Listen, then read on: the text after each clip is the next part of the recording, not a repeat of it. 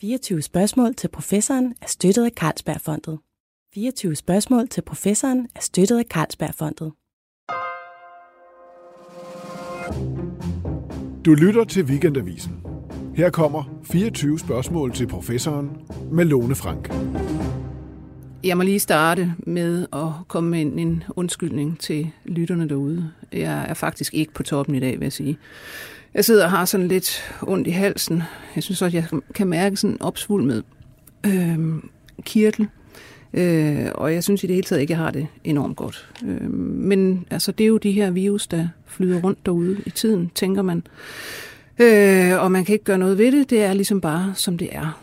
Så kan man sige til sig selv, okay, det er så dog bedre end det, der foregår i Kongo lige i øjeblikket. Der har man øh, Ebola-virus, og øh, 3.000 mennesker er forløbig blevet syge, og man går og, og kæmper med det.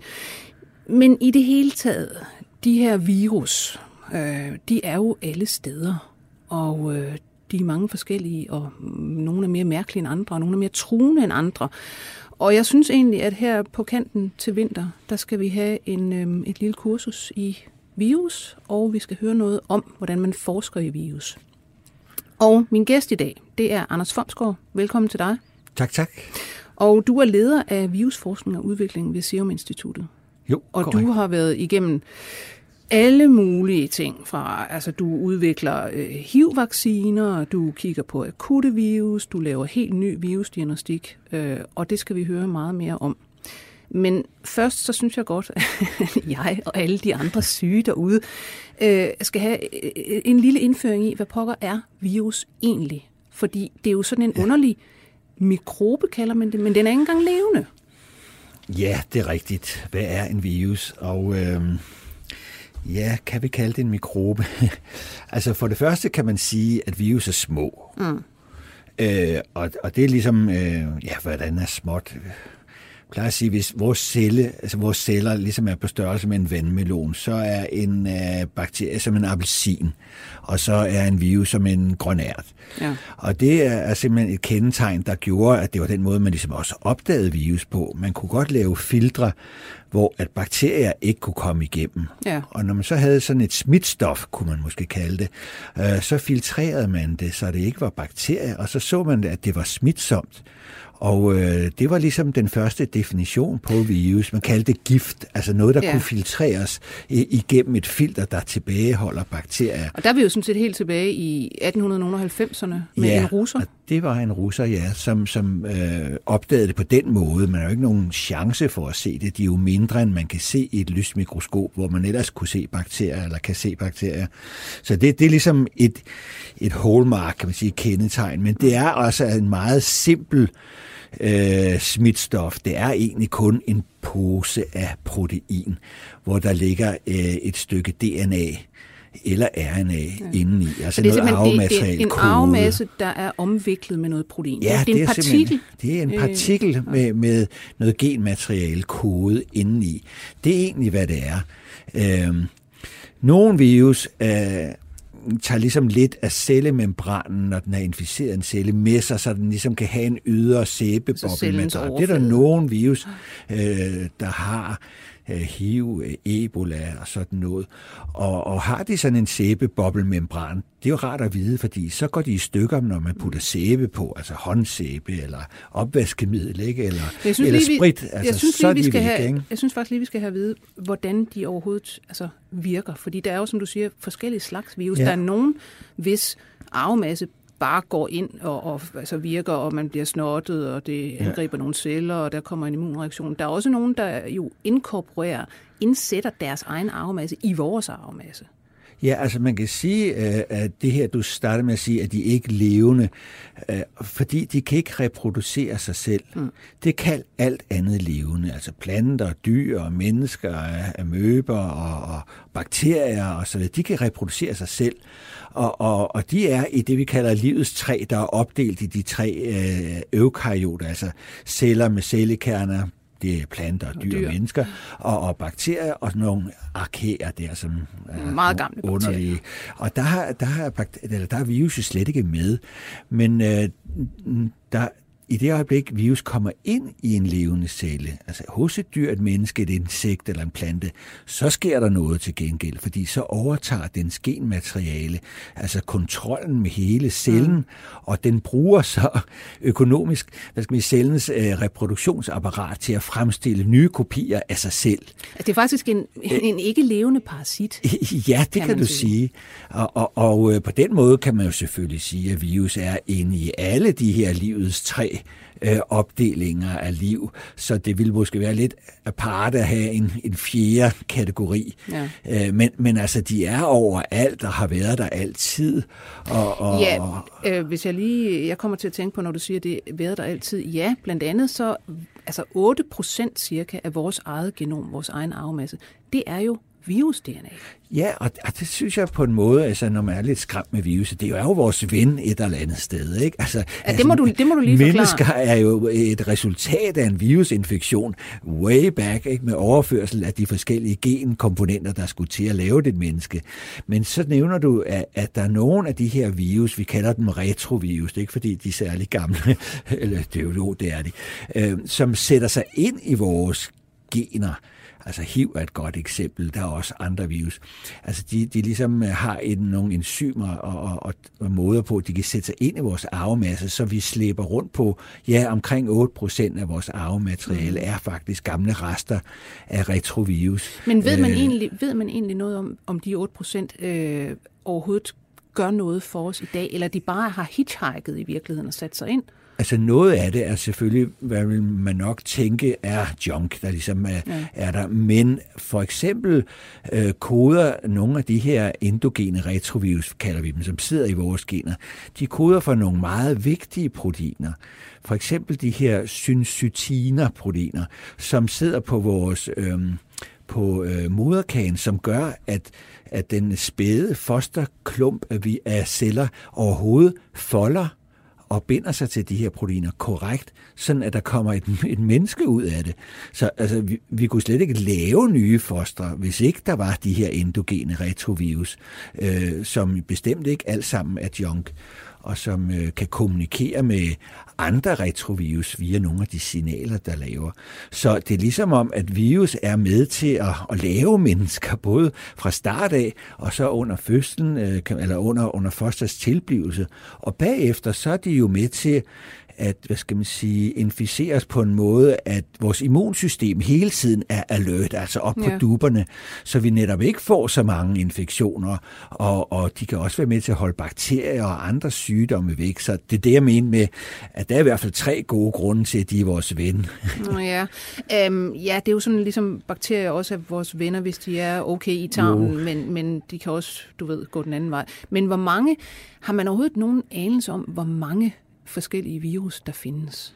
Eller bare slægter af virus? Jo, altså, de er små, men de er mange. Mm. Øh, altså, de er så mange, sådan så ind i hver dråbe af vand er der altså i Nej, nu tænker jeg på, hvor mange altså, hvad skal man sige, arter eller Altså, hvor mange typer virus har vi? Altså, der, det? det kommer an på, om vi ligesom øh, koncentrerer os om mennesker kun, eller vi også tager dyr og bakterier med. Altså, bakterierne står for en kæmpe stor del af de øh, virus, der kun inficerer bakterier, for mm, eksempel. Ja. Og, og de generer jo ikke os. Altså, de kan jo hjælpe os med at slå bakterierne ihjel. Ja, Faktisk så brugte man dem altså under Første Verdenskrig til at prøve at få dysenteribakterierne behandlet ved at filtrere noget diarréafføring og så drikke det. L'Oreal øh, firmaet, det der kosmetikfirma, de producerede faktisk fager, som, som vi kaldte ja. dem. Uh, og så kom der en og fandt på penicillin, så gik det lidt af mode. Det kan være, det kommer igen, har en renaissance med den her bakterieresistensudvikling for antibiotika. Men altså, vi kan, vi kan godt sige, at vi er vel hele tiden overfaldet af virus. Altså, de er hele tiden i luften. De er der. der er enormt mange i vand. Ja. Øh, så vi får dem hele tiden, men det er så også med til at holde vores immunsystem lidt oppe og Ja, køre. det er det, øh, man ligesom øh, er mere og mere klar over, at de faktisk stimulerer vores immunsystem på en måde, sådan så at, øh, at vi kan holde andre sygdomme øh, væk. Og, men altså, der er jo også øh, virus, der, der, der ligesom prøver at tilpasse os så meget, altså med deres DNA af virus. Det er sådan nogle gamle øh, øh avancerede virus i forhold til de der mere nye, utilpassede RNA. Men de her gamle, altså herpesvirusgruppen mm. og sådan, de, de bor jo i os, kan man sige. De bliver ja. smittet som små, og så ligger det ligesom latent i os og bryder op en gang imellem.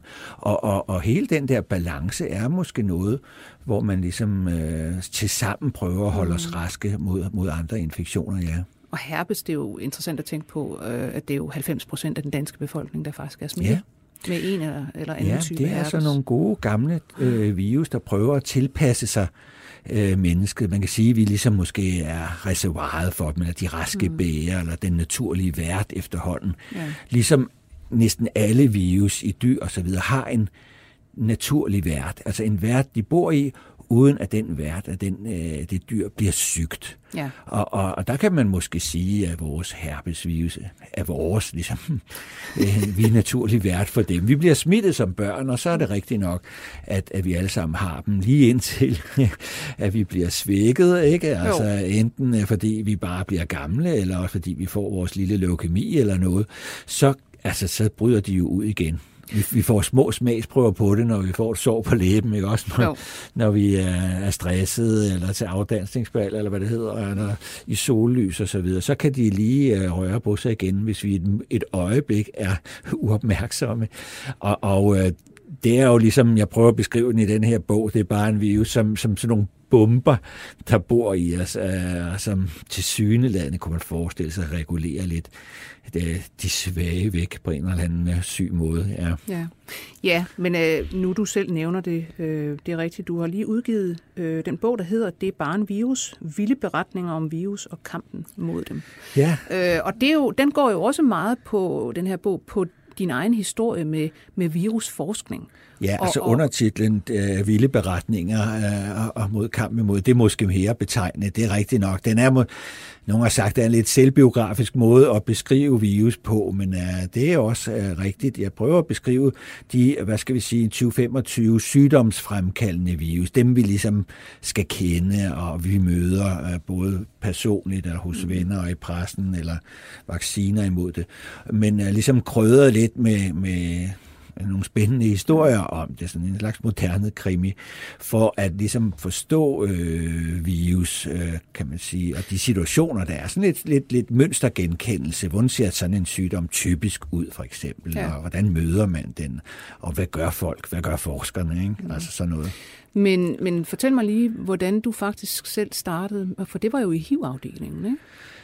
Jeg tror, der er mange... Øh, der blev født biologer der, ja.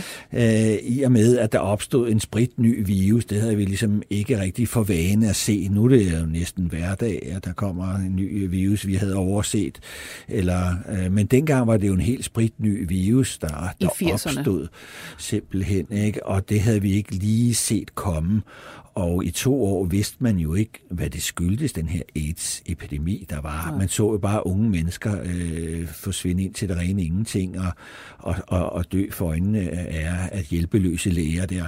Og altså hele den epidemi, eller pandemi, for det var jo i alle kontinenter, ja. alle lande, så kalder vi det en pandemi, ikke?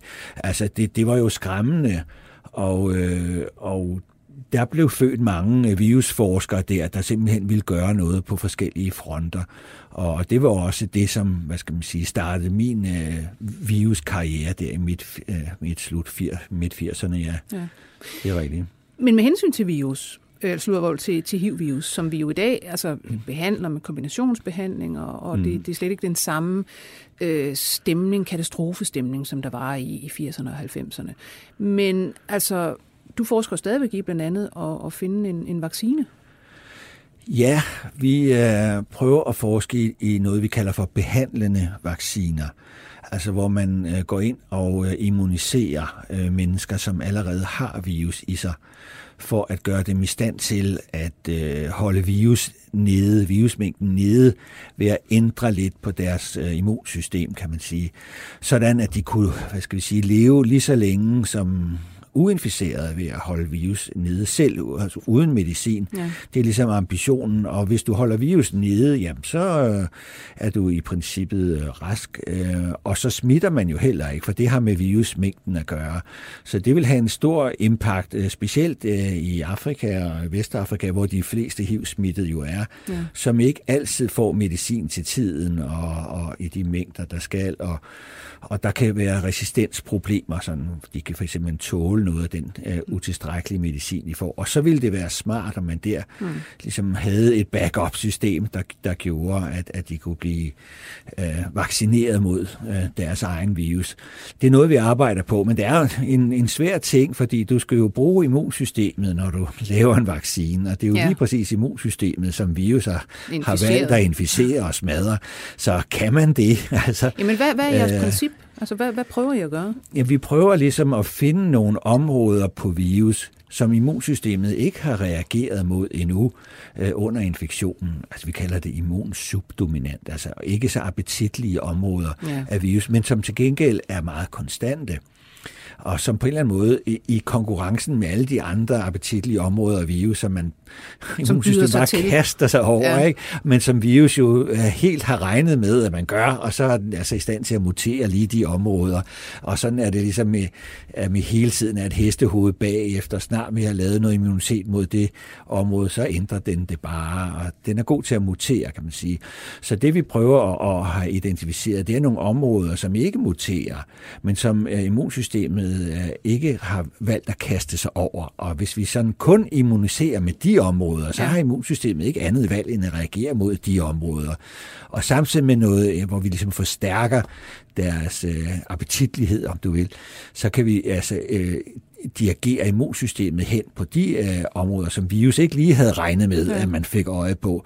Og hvis man øh, har øh, mange af de områder samtidig, jævnfører, at man også behandler med forskellige slags antiviral medicin i kombination, så får virus altså svært ved at mutere sig ud af det. Ja. Så det, det er den ene strategi, vi går efter.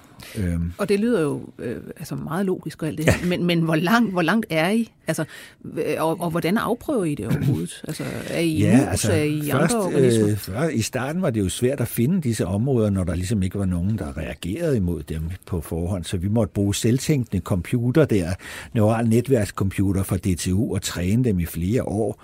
Øh, syv forskellige netværk der, som så skulle forudsige, hvor sådan nogle områder var og, og, og så, øh, så bad vi de syv computer om at blive enige.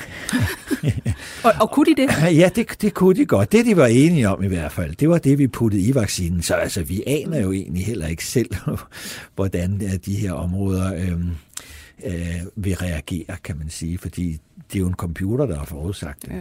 Men kan I overhovedet øh, lave nogle afprøvninger i, i, i Vi dyr? har lavet af, altså... afprøvninger. Øh, nu går det her på øh, vævstyper faktisk. Det, det er vores vævstyper, der reagerer med de her områder, hvor at øh, vores immunceller, de hvide blodlegemer, altså lægemets politi, det er dem, vi skal aktivere, fordi de er i stand til at nakke allerede inficerede celler øh, mens antistoffer, som vi mest er vant til ja. i vacciner, de er kun, altså kun i stand til at forsøge at hindre virus i at nå en celle. Men altså, det er jo ikke altid det, det er nok. Og derfor er de bedste vacciner mod virus egentlig nogen, der aktiverer begge arme af immunsystemet. Altså både antistoffer, der skal prøve at hindre i hvert fald de fleste sig fast, i at, at nå en celle. Og, og når den så en celle og inficerer den, så har vi brug for de hvide blodlemmer til at, at nakke de allerede inficerede celler. Fordi det var jo det, der kendetegnede virus, at de var intracellulære, altså de er inde i vores celler. Ja. Og, og der er det faktisk kun de hvide blodlemmer, der kan komme til. Bakterier, de er ligesom uden for vores celler, så der er det mest antistoffer, man går efter i bakterievacciner osv også hvad skal man sige, alle det antiviral medicin, man, man, man har ved at udvikle, det, det er vanskeligere end antibiotika, fordi ja. antibiotika, som virker på en bakterie, der selv kan replicere sig, den er så meget forskelligt for vores celler, at det er relativt nemt at finde nogle angrebspunkter. Men en virus, der ligesom bruger vores eget reproduktionsapparat inde i cellen, de er altså svære at ramme, uden at ramme vores, vores egen cellers øh, reproduktionsapparat. Ja. Men der er dog øh, for vigtige sygdomme jo udviklet antiviral medicin, HIV for eksempel flere af slagsen, oven i købet, som er nødt til at virke i en blanding, men også mod influenza og andre. Så vi prøver ligesom at kombinere mange forskellige angrebspunkter samtidig øh, for at prøve det her. Men, men det kræver jo, at den smittede har et immunsystem, ja, der, der kan der aktiveres. Ja. Ikke? Og der er vi blevet mere og mere opmærksom på, at det kan man ikke rigtig hos folk, som ikke er i nogen medicinsk behandling. De har simpelthen så meget virus, at deres immunsystem gør, at de har lært, ja. at, at det måske lige er, øh, det, det er sent nok. Men øh, vi håber lidt, at hvis man kan give en antiviral medicinsk behandling i et stykke tid, lad os sige seks måneder eller sådan noget, sådan så immunsystemet kan ligesom nå at regenerere til en vis grad, samtidig med at virusmængden er holdt nede af medicinen, øh, så kan vi måske vaccinere i, i de der seks måneder, altså efter seks måneder, når ja. det ligesom har regenereret tilstrækkeligt, og så prøver at tage af medicinen væk. Men uh, det er ligesom om, at uh, under den første infektion, man får der i bare ugerne efter, der ryger altså en stor del af vores immunsystem, mm. altså, som altså åbenbart mest bor i tarmen, ja. og derefter knoglemagen. Og, og det er muligt, at det er svært altså overhovedet, overhovedet at få det, få det op øh, tilstrækkeligt meget, mm. som man kan. Vi er hjulpet lidt af at, at se øh, naturen, at viser sig, at der er nogle få procent, en 5 procent eller sådan noget lignende, som uden nogen form for intervention ja. altså, er i stand til at kontrollere det, deres virus nede på den måde, vi gerne vil efterligne. Ja. Så hvis naturen ligesom viser os, at det kan lade sig gøre, så mener vi også, at så kan det lade sig gøre. Men øh, spørgsmålet er, hvor, hvor godt man, øh, at, at de bestemte mennesker, du gerne vil nå, om de alle sammen kan nå at regenerere, om det kun er nogen, der vil være i stand til at, at have et immunsystem tilstrækkeligt godt til, til den her nye vaccinebehandling. Men øh, nogen skal i hvert fald få glæde af det, det tror jeg. Ja. Og du lytter lige nu til 24 spørgsmål til professoren med mig, Lone Frank, og min gæst i dag, det er Anders Fomsgaard, som leder virusforskning og udvikling ved Serum Instituttet. Og jeg startede jo med at klage over min egen formentlige virusinfektion her, øhm, som du ved, vi går alle sammen rundt med snotnæser og bare sådan lidt dårlige og, og så videre, så videre. Hvad er det for en type virus, der giver de der sådan forkølelsessymptomer, og hvorfor kan man ikke finde noget antiviralt mod dem, for guds skyld? Ja, men der er jo så afsindig mange typer af virus, rhinovirus, adenovirus og vokavirus, alle mulige virus, der kan give uh, de her luftvejsinfektioner, vi har om vinteren på vores uh, nordlige halvkugle, og sommeren på den mm. sydlige halvkugle, at, um, at det er svært at lave vacciner mod dem alle sammen. Mange af dem sidder jo også i vores... Jamen nu tænker jeg på ganske almindelige antivirale midler. Kan man ikke gøre noget der? Noget, man kunne tage, så det ikke skal vare de der 10 dage? Jo, altså... Det... der er et stort behov, Anders. Ja, der er et stort behov. Nogen bør lave det altså, vi, vi kaster os mest om, hvad skal vi sige, truslerne, hvad jeg mm. sige. Altså mm. dem, der ligesom truer menneskeheden, og, og influenza-pandemier, Ebola-epidemier. Nu har vi lige haft et udbrud af Lassa-virus, blødningsfeber i Sierra Leone, ikke? med to hollænder, der kom hjem til Holland og døde. Og det, vi tager os ligesom med de sådan lidt mere alvorlige først, vil jeg sige. Men jeg er helt med på, at det smadrer irriterende, at øh, ens børnehaver og børnebørn og så videre øh, smitter alle mulige på den her årstid. Men det er simpelthen, fordi der er rigtig mange virus af dem, og de inficerer nogle slimhinder, som ikke er særlig gode til at lave øh, øh, antiviral, altså immunitet, i hvert fald ikke immunitet, der holder særlig længe. Så vi kan få de samme virus i hovedet igen og igen og igen og igen og igen.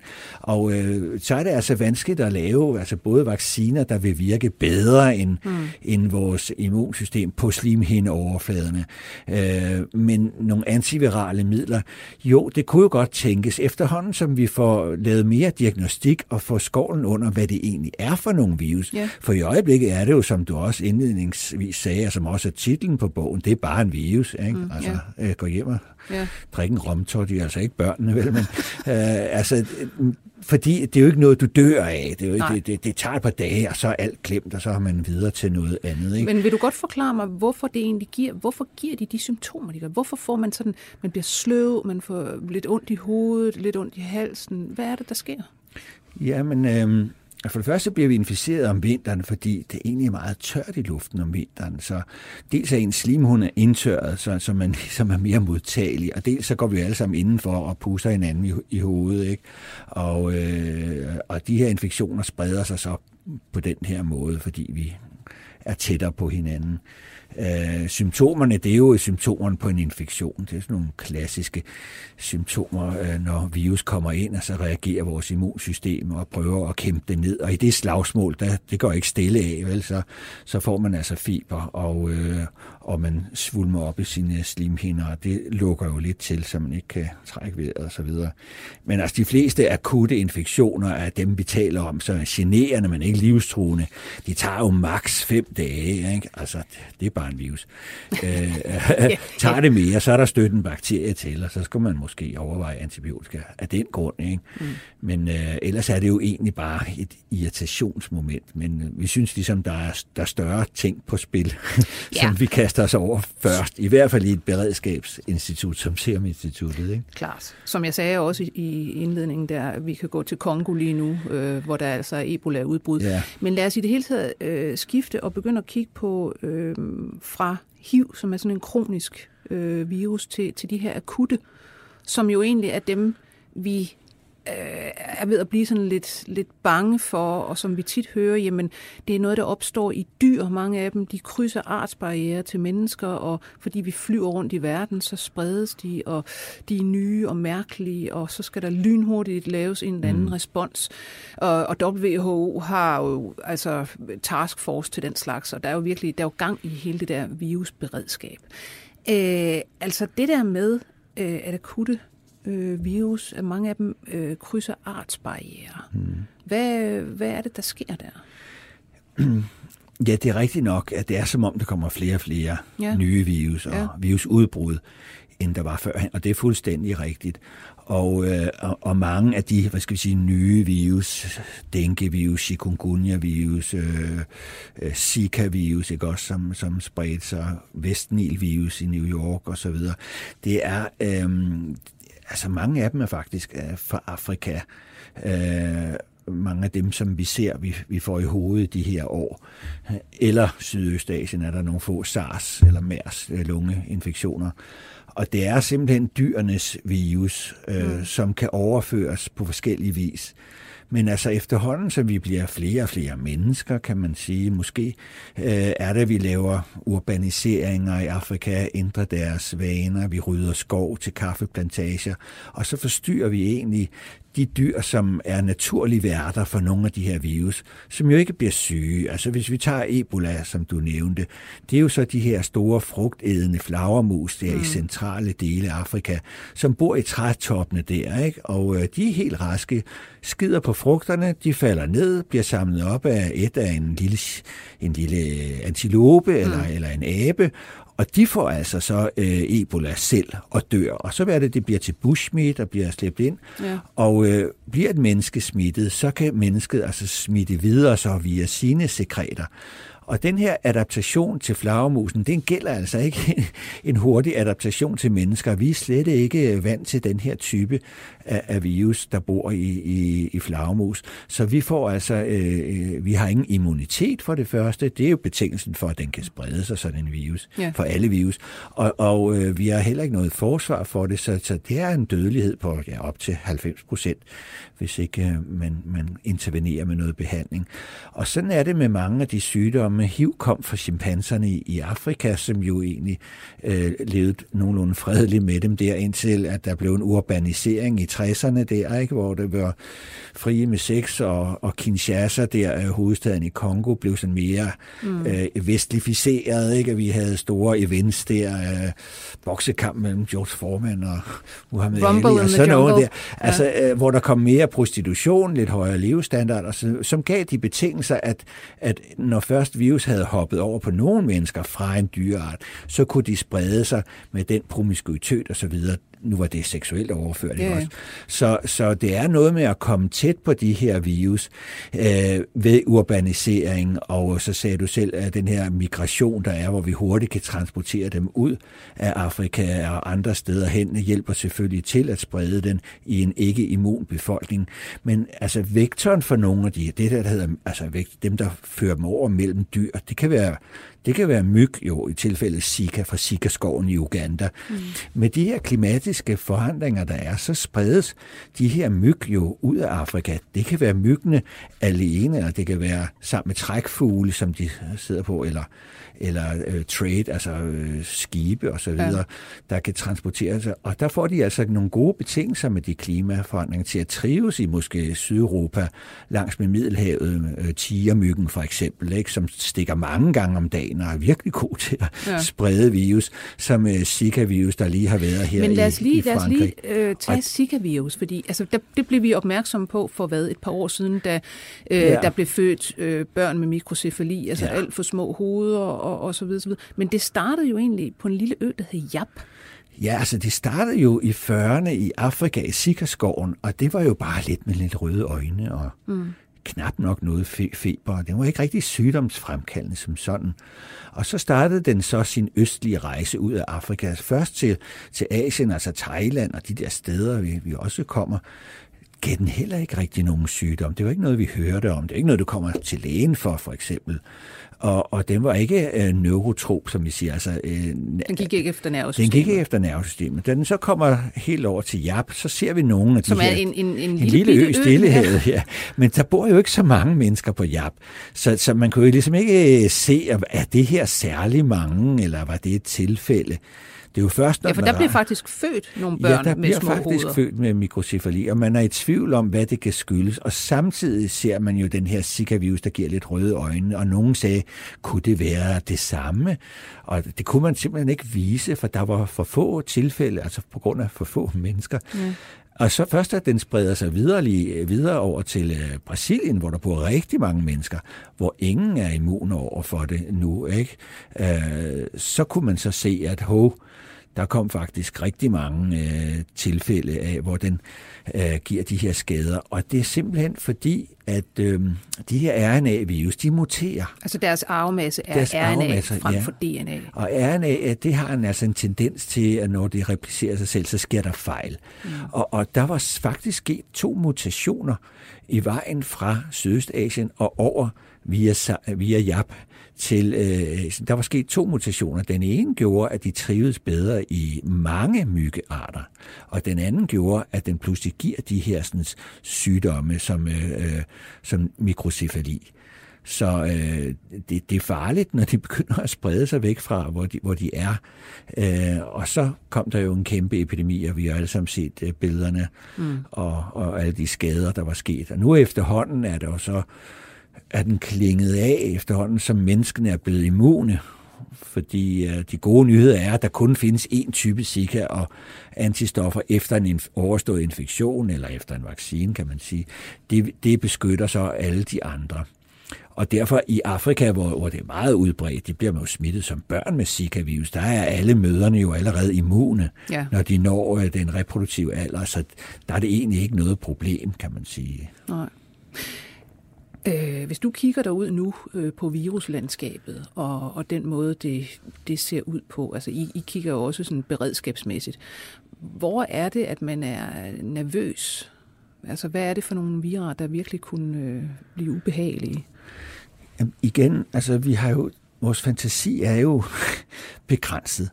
Og jeg vil sige, mange, alle af de her virus, der er kommet de seneste 10 år, var der altså ingen af eksperterne, der havde gættet på, så øh, det er svært at svare på, fordi ja. vi, vi er jo begrænset af vores fantasi. Vi kan kun kigge baglæns og sige, at historien har fortalt os, at influenzavirus i hvert fald, den er i stand til at smitte en tredjedel af jordens befolkning på tre måneder. Ikke? Og slå rigtig mange ihjel. Det, og hvis den er særlig farlig, øh, fugleinfluenza-agtig, ikke? og får evnen til at sprede videre med menneske til menneske, det er lige den lille mutation, der skal til. Så har vi altså øh, fået en virus i hovedet, som, hvor at kapløbet øh, er til virusfordel, hvor vi nok ikke kan nå nå at gøre noget. Så det er noget, vi ved ligesom er et problem, og vi kan jo se historisk set tilbage til 1700 osv., at der er jo 1700-tallet, at der er jo et par stykker i hvert århundrede. Ikke? Så, altså så vi, store pandemier. Ja, store ja. influenza-pandemier. Så det er jo noget, vi, vi ved vil ske. Og derfor er det jo også noget, vi ligesom kan eller burde forberede os på. Men scenariet, synes jeg efterhånden, øh, er, at de her mindre, men meget farlige udbrud, som nu nævnte du, Ebola, Lassa-feber, Usutu-virus, som spreder sig i Europa, som er i gang med at mutere sig, det giver hjernebetændelse. Altså, de skal jo også tages alvorligt. Godt være, at det ikke er sådan nogle globale pandemier, men, men de kan bestemt lave ulykker, og der er vi nok opmærksom på at være forberedt på det ukendte. Øh, simpelthen fordi vi har ikke fantasi til, hvad det er, der Nej. kan sprede sig. Det kan være helt spritnye virus, som HIV jo var, mm. eller det kan være oversete virus, som pludselig får vind i sejlene, som Zika-virus, der spreder sig ud af det afrikanske kontinent, ikke? eller SARS, der spredte sig for en. Så øh, vi er mere gået over til at forberede os på det ukendte, og det har ændret meget af den diagnostikforskning og, og vaccine hurtig ud, udvikling, som, som vi arbejder med nu, fordi vi har, vi har simpelthen ikke fantasi til, hvad det kan blive. Nej, men øh, det er også præcis noget af det, jeg godt vil høre om. Det er det her med, hvordan udvikler man så nye, hurtige øh, vacciner mod vira? For det arbejder du jo også med. Ja, vi arbejder både med hurtig diagnostik over for alt muligt og umuligt, og også en øh, hurtig måde, DNA-vaccine, kan man sige, som er en af de hurtigste måder, du øh, kan lave en vaccine på, altså hvor man simpelthen tager et gen fra virus. Der, der bare koder... et, et, et stykke DNA, som ja, noget information. det er et lille stykke information, og, og dem, der arbejder med sådan noget, det er jo noget, man laver på køkkenbordet i et hvert laboratorium, så det, det er ret nemt at lave genteknologi, kan man sige. Så man kunne i princippet tage et lille stykke af virusets gener, ikke hele virus, det ville ikke være så smart at sprøjte det ind, men kun noget, der, der koder for noget af virus, nemlig det, som immunsystemet skal se, antistofferne og de så der, så der bliver simpelthen der bliver dannet et lille protein ja. fra det her ene og hvis gen. vi sprøjter det ind i huden eller i musklerne på, på en, en rask person, så vil de muskler eller hudceller så lave det, som genet siger, nemlig et stykke af, af virus, og så tror vores øh, immunsystem, ups, vi er blevet inficeret med en virus, og så aktiverer man altså både antistoffer og de her hvide blodlemmer, fordi at de her gener er udtrykt inde i vores celler, hvor vævstyperne kan hjælpe vores hvide blodlemmer med at blive aktiveret, og, og så være det her backup-system, der nakker de inficerede celler. Så det er jo altså i teorien en, en smadret smart måde, at du kan lave en, øh, en vaccine på, og det, det er nemt at arbejde med, og det er billigt, det kan frysetørres, og altså der er utrolig Men, men hvor godt, hvor godt virker de? Altså fordi, de, igen kan det vel være meget svært, og du skal vel også have gang i eventuelt noget kunstig intelligens, eller hvad ved jeg, for igen at forudse, jamen, hvad er det for et gen, vi skal tage? Nej, det er det simpelthen ikke så vanskeligt. Altså, den her Ebola-vaccine, som øh, blev testet af nu her i Kongo, og også noget det faktisk lidt af, af det udbrud, der var i Vestafrika, det er faktisk en DNA-vaccine. Der, øh, der fører man den, altså i stedet for at at sprøjte genet ind, så sprøjter man en, en irrelevant lille virus ind, der, der bærer på det her gen, og så lader man den her virus rende rundt og, og vaccinere vores celler. Det er meget mere effektivt måde, ja. end bare lige at sprøjte det lige på overarmen der. Den ryger jo rundt i hele kroppen, sådan en virus.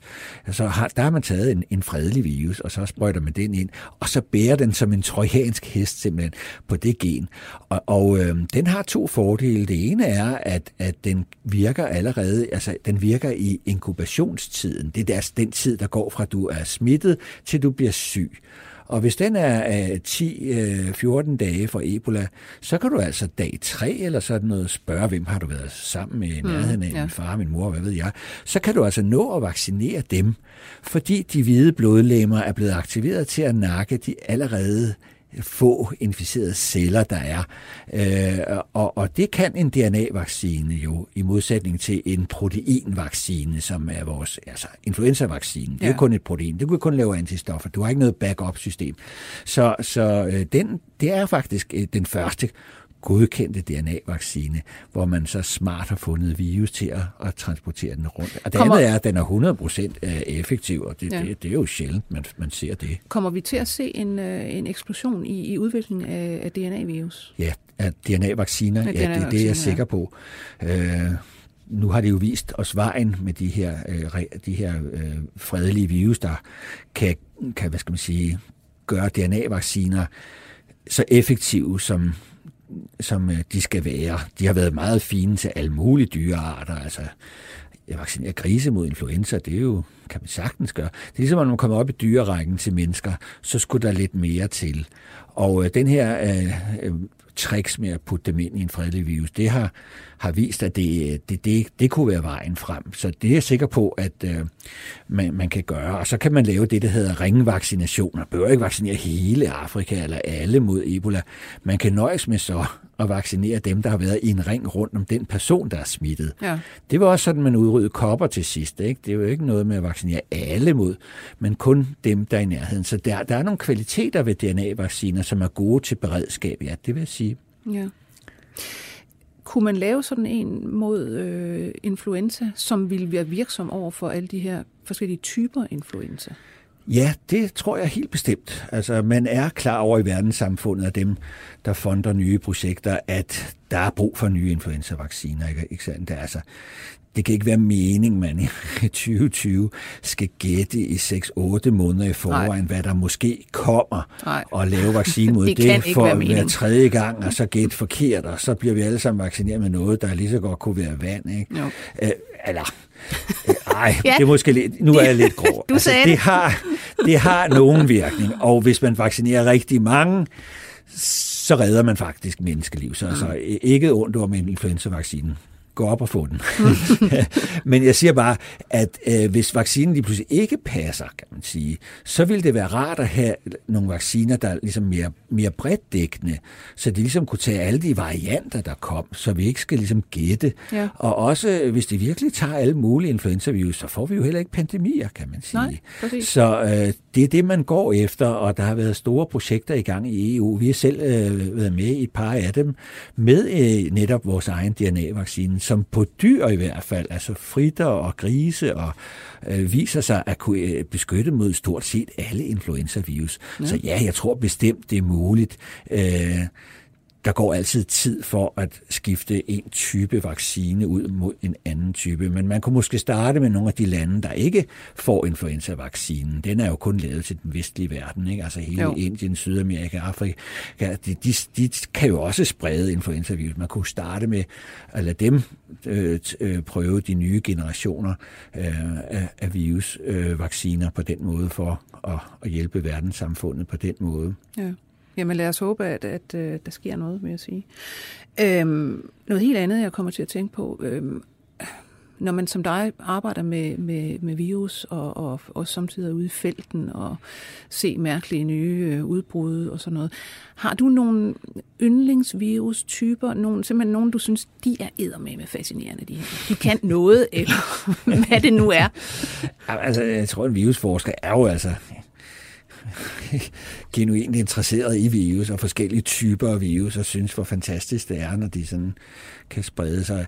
Jeg vil sige, altså, man skal jo ikke frygte virus, man skal have respekt for dem, og det er jo ikke alle, der giver sygdom, øh, øh, og dem, der bliver smittet, er det heller ikke alle, der bliver syge, og sådan noget. Nu lyder det som om, det er så, så farligt alt sammen. Det er det jo heldigvis ikke.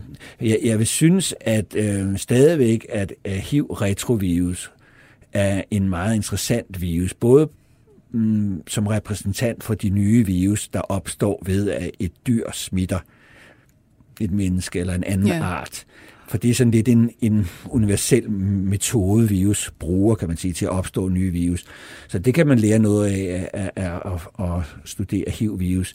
Og det med, at den laver sin arvemasse om fra RNA, som muterer til vores DNA og sætter sig ind i vores celler, og bliver ligesom de 8% retrovirus, vi snakkede om i starten. Som bare sidder alle generation skal, efter generation ja, i vores arvemasse. og man tænker, hvad i alverden er der sket med den? Øh, du kan også blive filosofisk omkring den her fantastiske virus, som har alle mm. mulige måder at undgå immunsystemet.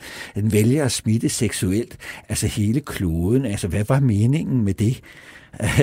og man kan måske filosofisk sige, at vi bliver flere og flere mennesker, nu er vi 7 milliarder på planeten, og det, det er jo det, noget af det, der er med til, at der kommer alle de her nye virus. Måske måske var den med til sådan at, at begrænse lidt øh, menneskemængden. Altså havde vi ikke haft forskere som mig, som ikke kan levere at lave DNA-vacciner og diagnostik og alt det her, så havde den jo fået lov til at brænde en, en hel masse mennesker af, øh, som de andre pandemier også øh, kunne gøre osv. Så, videre. så, øh, så kunne ved, om, om virus har tænkt, nu laver vi mennesket her for millioner år siden, nu holder vi liv i dem ved at stimulere deres immunsystem. Nu er de fandme ved at udrydde alle mulige arter og, og, og, og, og spreder sygdomme, vi ikke kan holde nede. Lad os lige tynde lidt ud i den. Nu, nu tror jeg, du er over, i, du, du er over i det der sådan Gaia-teori øh, lidt, du ved. Øh, ja. Det var bare for at sige, at HIV har mange aspekter aspekter, som du kan ja. øh, være fascineret. Men ellers er vi meget optaget af de nye øh, virustrusler, der kommer. Det må, det må jeg sige. Og det vi koncentrerer os meget om, det er at forsøge at kunne diagnostisere alle virus på planeten på en meget hurtig og nem og billig øh, måde. Fordi det er ligesom måden, at man starter med at kan se, hvad er det for luftvejsvirus, der generer hele vinteren igennem, så ja. vi kan finde ud af, når det er rhinotype A og B kunne være, at vi skulle lave medicin bare mod dem, og så har vi ligesom onduleret halvdelen af. Altså, det starter med diagnostik, og har vi en nyt udbrud af et eller andet, så må vi ligesom se, hvad det er. Så der har vi ligesom øh, sat nogle, øh, noget, noget intensiv i, i gang om at kunne faktisk øh, kunne sekventere virus på en ja, lille... så her er vi igen nede på DNA-plan simpelthen. Ja, der kan vi så altså ved hjælp af generne, måske øh, på en spytprøve eller øh, en pudepind eller sådan noget, allerede i en jumbojet, der holder ude i Kastrup, ikke, med nogen ombord, der hoster øh, måske SARS, måske MERS, et eller andet, kunne prøve at stille diagnosen i løbet af minutter for alle de virus, Jamen, der sådan findes. en lille chip. Ja, og så ligesom sende den her sekvens op i skyen, og så ned på, på de computere, der ligesom skal vide det. Det er Sundhedsstyrelsen, det er Rigshospitalet for eksempel, eller Hvidovre Isolationsafdeling, eller øh, Center for Sygdomskontrol i Stockholm osv., at man kan gøre det inden for minutter, så man kan sige, at resten af menneskerne, af passagererne, der skal videre til Holland og Oslo, hvordan de skal foretages, hvordan myndighederne skal gøre, fordi tid er et issue, og mangel på fantasi, hvad det kan være for noget, er et problem. Så hvis man bare kunne segmentere alle sammen, og teknologien er faktisk med os, altså der, der er udviklet systemer, der kan øh, sekventere, det er vi i gang med alle virus, og, og, og sådan noget som en ny influenza-virus, ja, vi sekventerer på syv sekunder. Altså i, virkelighed, sekunder. i virkeligheden kunne man jo godt forestille sig, at man, når man alligevel skal igennem den her øh, forfærdelige lufthavns, lufthavnskontrol, mm. så tager man også lige en spytprøve på alle, og så ved man hele tiden, hvad der foregår, ja, hvad, du skal ikke hvad vente, der flytter sig. Du skal ikke vente på noget Nej. særligt længe på et svar. Ikke? Så øh, det starter med, øh, med viden, altså diagnostik, altså hvad er det?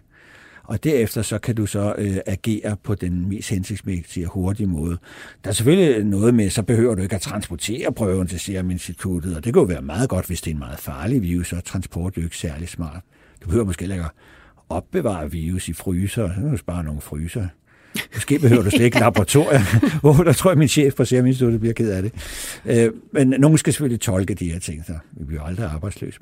Men jeg tror altså, at have et, et metagenomisk, kalder vi det, hvor man sådan som ubiased måde at diagnostisere alting, alle gener. På én gang. På én ja. gang. Så kan vi altid gå tilbage og spørge, altså, var der andre virus? Ja, han havde også HIV, ikke? Nå, ja. Og så måske derfor, han var særligt syg, ikke? Eller, altså, det er i hvert fald en vision, vi har, og jeg vil tro, det vil gå den vej, fordi vi har brug for at vide, hvad det er, folk helt, helt præcist fejler, øh, og også indføre en sådan simpel diagnostik, øh, som er baseret på meget avanceret i Afrika for eksempel, hvor man jo ja. meget sjældent laver nogen former for diagnostik, og hvor hele guldgruppen af de nye virus, vi får i hovedet, Ja, for som du findes. siger, det er jo faktisk et hotspot for udvikling af virus. Det ja, er øh, Afrika. De seneste, vi har set, er, kommer i hvert fald derfra. Ikke? Zika-virus, Usutu-virus, chikungunya-virus, Ebola-virus og, og, og de her øh, og dengue og så videre. Altså, de kommer øh, derfra og spreder sig ud af Afrika med de mekanismer, vi, vi talte om. Ikke? Du sagde også før Usutu, øh, at den er ved at komme herop, og, ja. og, og, og hvad gør den? Usutu-virus, det er en myggeoverført virus fra Usutu i Afrika. Og øh, den kan nu sprede sig med de her tigermyg, som der kommer flere og flere af. Den, den myggeart spreder sig jo også med klimaforandringerne i Sydeuropa. Og der har man altså set den her virus øh, dukke op. Øh, I starten øh, opdager man den ved, at den slår solsorte ihjel. Ja. Altså sangfugle. Ja. Og, og ligesom øh, undrer sig over, at sangen ja, er forstummer. Forstummer. Og så ligger og, de der. Ja, og, og det har været et meget stort chok at se, der har været nogle, nogle store udbrud på tværs af grænser, altså, hvor at, øh, de fleste solsorter simpelthen er ryddet af vejen, og man mm. tænker, det, er det nu en troet dyreart, ikke? Og det ville være ærgerligt. Det er jo sådan kulturelt set meget men, hvornår, men hvornår, de har så ja. også kunne smitte mennesker, har man så set.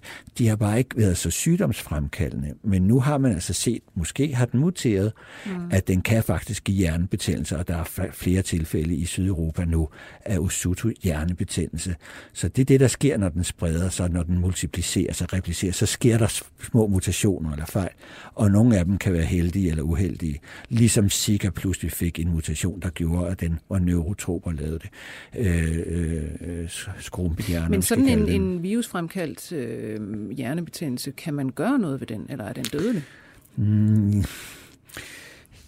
du kan ikke gøre så meget. Altså, jævnfør der, der er ingen vores diskussion anti, om antibiotika. Midler. Nej, det er svært, som sagt, at lave antivirale midler, derfor at, at den bor inde i vores celler og bruger vores apparat, så du skal ramme virus uden at ødelægge os selv.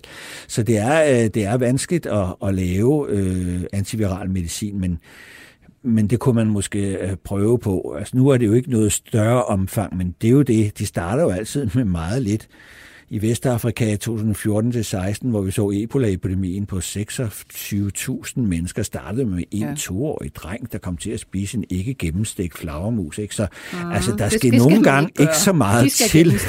det skal man altså holde op, holde op med. Ikke? Uh, så, så nogle gange skal der jo ikke så meget til, så vi er meget ops på de her små, nå ja, var det ikke bare en lille smule i Østrig eller Italien?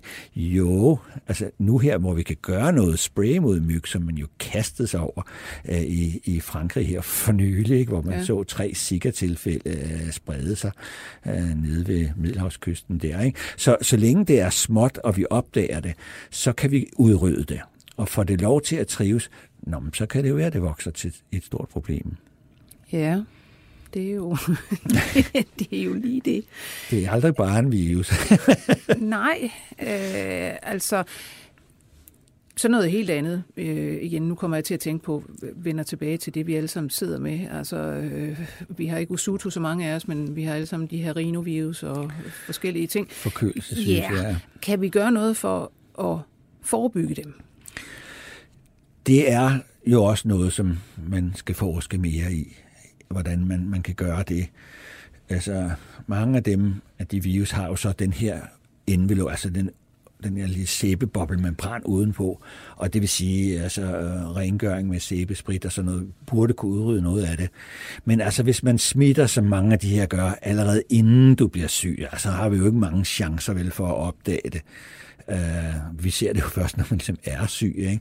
Så når man ligesom smitter allerede inden, så er vi jo ikke mange chancer.